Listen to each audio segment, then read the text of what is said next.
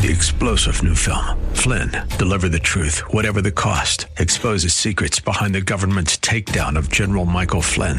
Flynn knew what the intel world had been up to. He ordered the first audit of the use of contractors. This set off alarm bells. He told the truth. He was the most dangerous person for Donald Trump to hire. They had to get rid of Flynn.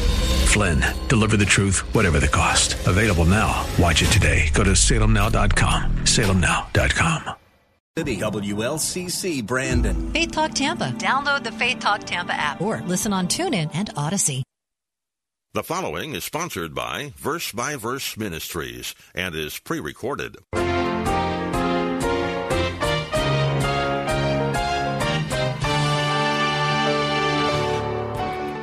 Don't push God to the point where it's tempting. Don't say, I'm a free man. I can do whatever I want. You need to be careful. Paul says, flee from idolatry because immorality is close to idolatry. In fact, he's saying it is the same thing. What other gods could anyone have besides the Lord? The word idolatry seems a little unreal to us 21st century well educated and scientific citizens. Not many of us have statues on a shelf that we pray to and burn candles in their honor. That may be what many people think of as an idol. But the fact is, our idols are far more powerful than inanimate little carvings. Our idols take us by the hair and drag us wherever they want to. An idol is anything or anyone besides the Lord God that we would give anything to have and for which we would take nothing in exchange. Whatever that is, is the God of your life. If immorality rules someone's life, then for that person, immorality is idolatry. Today, on Verse by Verse, we'll hear Pastor Steve Kreloff explain the relationship between idolatry and immorality. Pastor Steve is the pastor of Lakeside Community Chapel in Clearwater, Florida. We're studying the essentials for Christian growth, and today, Pastor Steve is beginning a three part message about the battle for purity. I don't think I need to tell you how difficult that battle is either. Over the next three classes, we'll consider why living a pure life is so important, as well as how to actually live that kind of life. It may seem impossible right now, but stay with us, and Pastor Steve will show us where to find and how to use the tools God has given us to win that battle. We'll be starting in Colossians chapter 3, so let's open our Bibles and begin the lesson. Let's open our Bibles to Colossians chapter 3. Colossians, the third chapter. I'm reading from verse 5. Colossians 3, beginning at verse 5. Therefore, consider the members of your earthly body as dead to immorality, impurity, passion, evil desire, and greed, which amounts to idolatry. For it is on account of these things that the wrath of God will come, and in them you also once walked when you were living in them. Let, us stop there. Although the passage goes on and it's really speaking about uh, similar uh, issues, we want to we want to stop there. Jonathan Edwards was the third president of Princeton University, and he was a deep man of God and, and a deep theologian. But he had a daughter who had an uncontrollable temper. When a young man fell in love with Edwards' daughter, he asked her father for permission for her hand in marriage, and Edward said, You can't have her. But I love her, the young man replied. You can't have her, said Edwards. But she loves me, replied the young man. Edwards again said, You can't have her. Why? The young man wanted to know, Because she's not worthy of you. But asked the young man, She's a Christian, isn't she? And here's what Edwards said Yes, She's a Christian, but the grace of God can live with some people with whom no one else could ever live. The grace of God can live with some people with whom no one else could ever live. And you know, we certainly know the validity of that statement. Some of us not it either. I was not really praying, simply reminding myself of my problem. Can you relate to that? You want to, you, you, you think you're bringing your cares to the Lord, but really you're just reviewing the problem all over again. Still battle. So don't think about it again. Don't even pray about it. But he said this, it'd be, this person writes, the next week things became infinitely worse between in distress to the doctor who said he had expected it. It was proof word.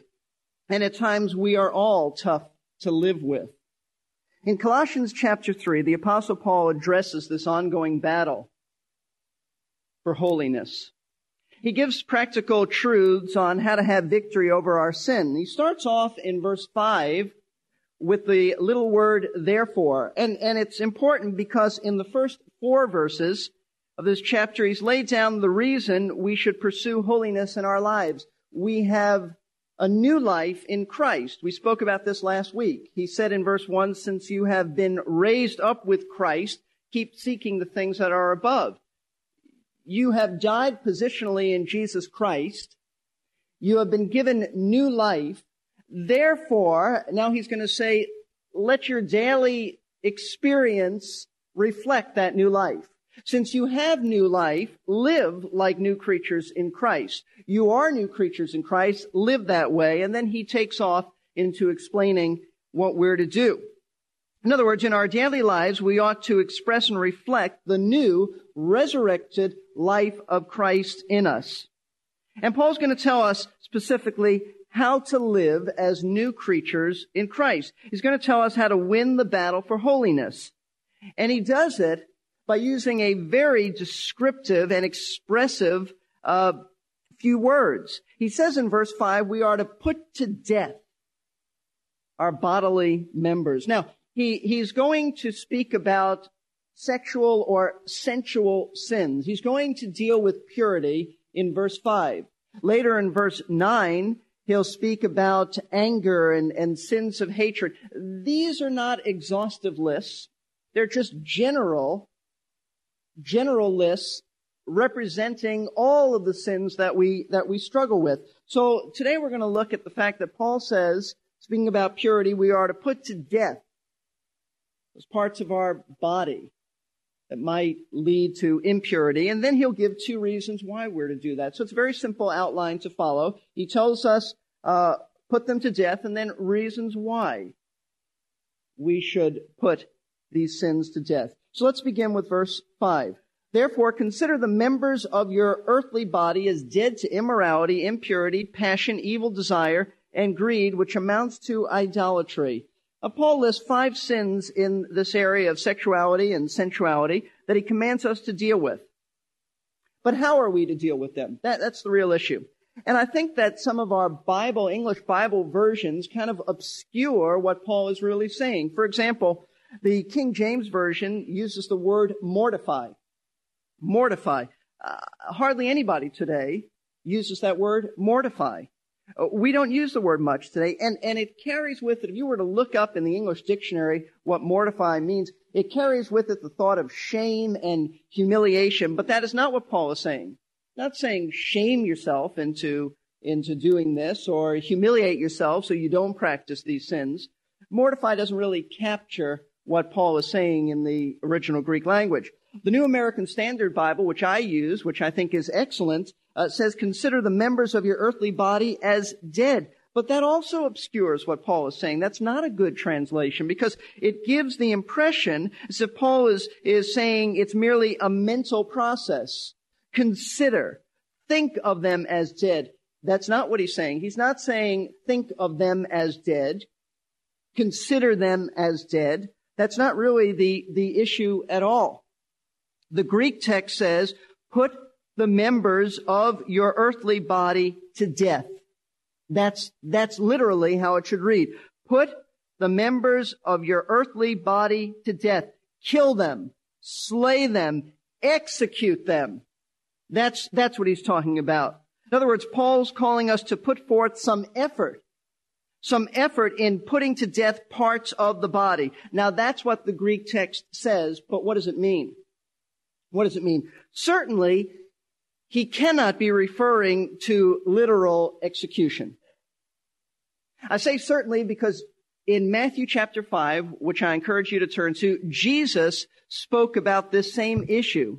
And he wasn't using, uh, he wasn't speaking about literal execution. Jesus used similar language in Matthew chapter 5. And, and we know that he couldn't possibly be speaking literally, and I'll show you why. Matthew chapter 5, verse 27. Jesus said in the Sermon on the Mount, you have heard that it was said, you shall not commit adultery. He said, you, you've heard that. The ancients have taught that. But I say to you that everyone who looks on a woman to lust for her has committed adultery with her already in his heart. So our Lord is saying here, and, and, and keep your place here, please. He's saying that uh, some people think that adultery is just the physical act of it. But I'm telling you that the intention of the law of God goes beyond that. It's a mental thing as well. It's a lusting in your heart. And if you've got a problem with this, he says, as he goes on in verse 29, let me tell you what to do with this problem. Verse 29, if your right eye makes you stumble, tear it out. Throw it from you. For it is better for you that one of your parts of your body perish than for your whole body to be thrown into hell. And if your right hand makes you stumble, cut it off and throw it from you, for it is better for you that one of the parts of your body perish than for your whole body to go into hell. Now, did Jesus mean that a man who, who struggles with lust is to pluck out his right eye and cut off his right hand? I don't think so, but some have thought so.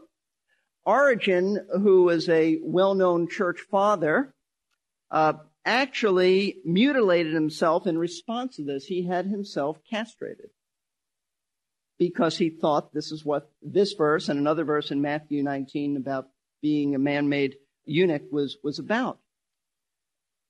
Others uh, practiced Origen, followed Origen, and uh, it must have been an ongoing problem in the early uh, centuries of the church because in 325 AD, the Council of Nicaea forbid this practice. Now, what did Jesus mean? You know how we know, you know how I know beyond any question that Jesus wasn't speaking literally and that Origen uh, was absolutely wrong? Because if you literally followed what Christ said, it wouldn't solve the problem of lust and adultery. A one-eyed, one-handed adulterer uh, would be what you'd have. That's all. Are one-eyed, one-handed people less lustful than two-eyed, two-handed people? I don't think so. I don't think so. You see, sin doesn't originate with the eye or with the hands. It originates in the heart. And that's why our Lord said in Matthew 15, verse 19, out of the heart come evil thoughts, murders, adulteries, fornication, thefts, false witness, slanders. That's what it's about. And you don't, you don't solve the problem of lust because you're one-handed or one-eyed. You don't do that at all. You just hurt yourself. Centuries ago in England, if a pickpocket was caught and convicted, his right hand was, was cut off. Did you know that? Right hand was cut off. If he was caught again doing this, his left hand was cut off. There was actually an incident of a man who was caught twice and they amputated both hands and he continued his trade with his teeth. I'm telling you that physical surgery never changes the heart, never gets inside of you. So what did Jesus mean when he said that we, uh, uh, when he spoke about plucking out an eye and cutting off a hand? Couldn't possibly be literal. He meant the same thing that Paul meant when he said, put to death your bodily parts. They both used figures of speech, and that's all they, they use. Figures of speech to refer to discarding evil practices associated with specific parts of the body. You see, the body, keep this in mind, the body is not evil. The Gnostics, uh, of people who were influencing the uh, Colossians believed that. They believe, and some people do today, that the body is evil. The body is not evil. The body is not evil at all. But sin works through the body. You want to be careful about that. The body is not evil. Sin works through the body. And, and, and so we speak like this today. We, we use similar language like, like Paul used. For example, if I say, don't give me any of your lip, I'm not literally referring to your lip. What I'm saying is, I'm talking about the rude and disrespectful comments that come through your lips. See, we speak like that today. Likewise, Paul means put to death the sins that are committed through the members of your body. He's not talking about maiming yourself, amputating any, any organs. Not talking about that at all. But slay the evil practices and desires that are produced through your body. That's what he's talking about. That's what the Lord was talking about. So first, what we want to see today is specifically what are the sins that, that Paul says we're to slay, we're to put to death. What are those sins that work through our bodies that we're to put to death? And secondly, uh, how do we put them to death? And we're going to get very specific, and I'd encourage you to take notes on this. I'd encourage you to take notes so you can refer back to it because we're going to be very specific. Number one, Paul says we're to put to death immorality. Immorality. Now, we're just going to go through this list. We're going to explain it. We're going to see what the word says, what it really means, and what we have to deal with. This is where we live. This is where we struggle. Men and women, boys and girls. This is where we struggle. This is what we need to put to death. Number one, he says immorality. This is the Greek word that's, that uh, is porneo. You recognize it because it's, uh, we get our English word pornography from it. And pornography is actually made up of two words. It's a picture graphe, a picture about sexual sin. Porneo. Originally, this word in the Greek language referred only to prostitution, but in the New Testament, we know from the context, it broadens out it broadens out in the New Testament to refer to any form of sexual activity outside the marriage bond. And the Bible is very clear. The Bible is very clear that there is to be no sexual relationship between a man and a woman outside of marriage. I remember a fellow years ago coming to me and say, where does the Bible teach that? So where, does the Bible teach that? Well, let's look at 1 Thessalonians chapter 4.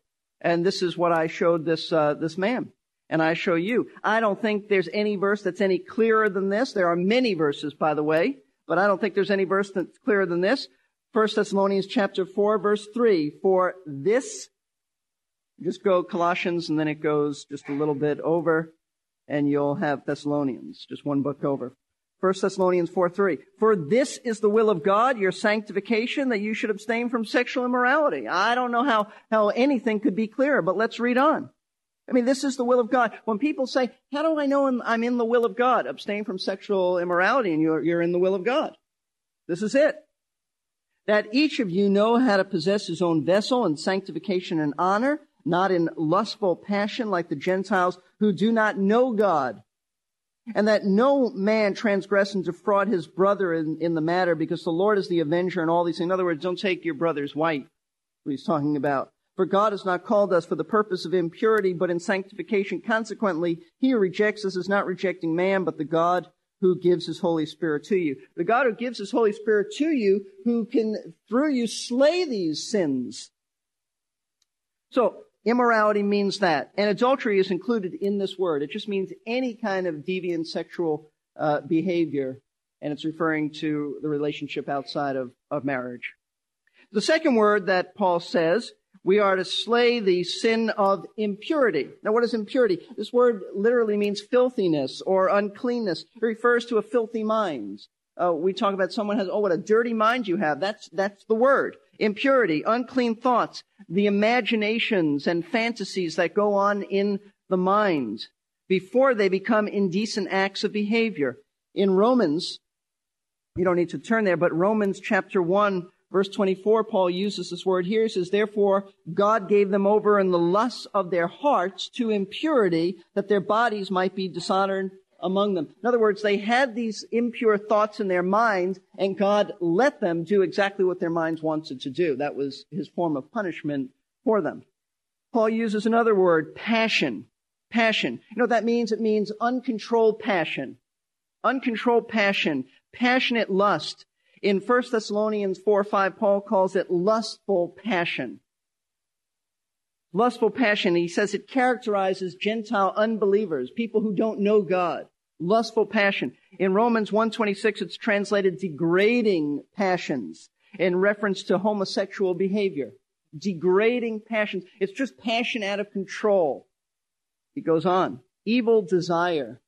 Uh, it's similar. I- am not even sure myself how you'd make that distinction between passion and evil desire, but it's similar to, to passion. It means evil cravings. It goes along with passion. It, it's a lust for what is forbidden and, and what is wrong.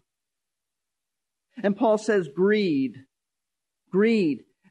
This is that insatiable desire to have more. It is that covetousness. It is coveting what doesn't belong to you. He's referring to greed associated with sensual sexual sin, which is why, and I want you to see this, this is very important. Notice the end of verse, of verse 5. He says, and greed which amounts to idolatry. Ladies and gentlemen, that's the real issue. It's idolatry. That's what he's talking about. It's the real issue here when it comes to sins of sensuality. It is idolatrous because, in essence, the drive to have sexual gratification becomes the most important thing in life, more important than pleasing the Lord. And many times in the New Testament, immorality, impurity is associated with idolatry. Do you realize that? Idolatry. It's, it's worshiping self. Let, let me show you this. 1 Corinthians chapter, chapter 10. This is what, what this is about. It's an idol that we have in our hearts. It becomes bigger than life. It becomes something we say we have to have or else we're not satisfied. 1 Corinthians chapter 10 speaks of the Israelites who were immoral. But Paul says it was really idolatrous living. And he, and he wrote 1 Corinthians 10 to keep us from this. 1 Corinthians 10 verse 7. And do not be idolaters as some of them were. As it is written, the people sat down to eat and drink and stood up to play, nor let us act immorally. Notice how idolatry and immorality go together, as some of them did. And 23,000 fell in one day, is referring to Numbers, I think it's Numbers 25. Nor let us try the Lord as some of them did and were destroyed by the serpents, nor grumble as some of them did and were destroyed by the destroyer. Now, these things happened to them as an example, and they are written for our instruction upon whom the ends of the earth or the ends of the ages have come. Therefore, let him who thinks he stand take heed lest he fall. The person who says, I have liberty, I can do what I want, I can go to the edge of my liberty and I'm all right. And Paul says, be careful because you're bordering on idolatry. And therefore, he goes on to say in verse 13, no temptation has overtaken you, but such as is common to man. But God is faithful who will not allow you to be tempted beyond what you are able, but with the temptation will provide the way of escape also that you may be able to endure it. Therefore, my beloved, flee from idolatry. Don't push God to the point where it's tempting. Don't say I'm a free man. I can do whatever I want. You need to be careful. Paul says flee from idolatry because immorality is close to idolatry. In fact, he's saying it is the same thing. Ephesians chapter 5. You go back to, to Colossians, just two books before Colossians, Philippians, and then Ephesians. I want you to see where it goes together. Ephesians chapter 5 verse 3, do not let immorality or any impurity or greed even be named among you as is proper among saints. And there must be no filthiness and silly uh, talk or coarse jesting, which is not fitting, but rather giving of thanks. For this you know with certainty that no immoral or impure person or covetous man who is an idolater has an inheritance in the kingdom of Christ and God. You see how he puts it together? Immorality is basically idolatry. It is the worship of, of self gratification, which means it's an idol. As two seminary students walked down the street, they noticed a suit of clothes hanging in a store window with a sign that read, Slightly soiled, greatly reduced in price. That's a perfect illustration, one student commented to the other. We ourselves get dirty when we read or view things we shouldn't when we engage in lustful thoughts or behavior, and the time comes for our character to be evaluated, we'll find that we are greatly reduced in value. Our purity and strength are gone, and we are as ordinary as the rest of the world. This is Jerry Pruden. I'm glad you tuned in today for Verse by Verse with Bible teacher Steve Kreloff. Pastor Steve is the pastor of Lakeside Community Chapel in Clearwater, Florida. These daily Bible classes are produced by Verse by Verse Ministries and make it to your radio in large part through the gifts of listeners like you. If God is leading you to become a part of our support team, you can learn how at our website, versebyverseradio.org. You'll also find today's class and hundreds of others available as free MP3 files. That's versebyverseradio.org. To order a CD or cassette with the whole three part message, call us at 727 239 0306. Leave a message if you need to, and we'll get back to you during regular business hours. In the Calvin and Hobbes comics a while back, Calvin was misbehaving in class, but the teacher blamed Susie and sent her to the principal's office. Susie was terrified, but when she explained what had happened, she was stunned and relieved when the principal believed her. The principal held up an overflowing folder and said, Oh, yes, we've got quite a file on our friend Calvin. Like Calvin, we may try to get out of the responsibility for our sins, but it won't work. We can never fool God, nor can we expect Him to help us if we lie to Him. If we want to grow in faith, we need to take responsibility. Three star general Michael J. Flynn, head of the Pentagon Intelligence Agency, knew all the government's dirty secrets. He was one of the most respected generals in the military. Flynn knew what the intel world had been up to. He understood its funding. He ordered the first audit of the use of contractors. This set off alarm bells. The explosive new documentary, Flynn, Deliver the Truth, Whatever the Cost, uncovers the facts behind this scandal. Flynn told the truth. He was the most dangerous person for Donald Trump to hire. I find out the worst enemy that I'm going to face in my life is right here in America. They took my assessment and they wanted me to change it. And I was like, I'm not changing it. They had to get rid of Flynn. With in depth interviews, archival footage, and never before seen personal records of the man behind the headlines. I just felt like I was drowning. Flynn, deliver the truth, whatever the cost. Available now. Watch it today. Go to salemnow.com. Salemnow.com.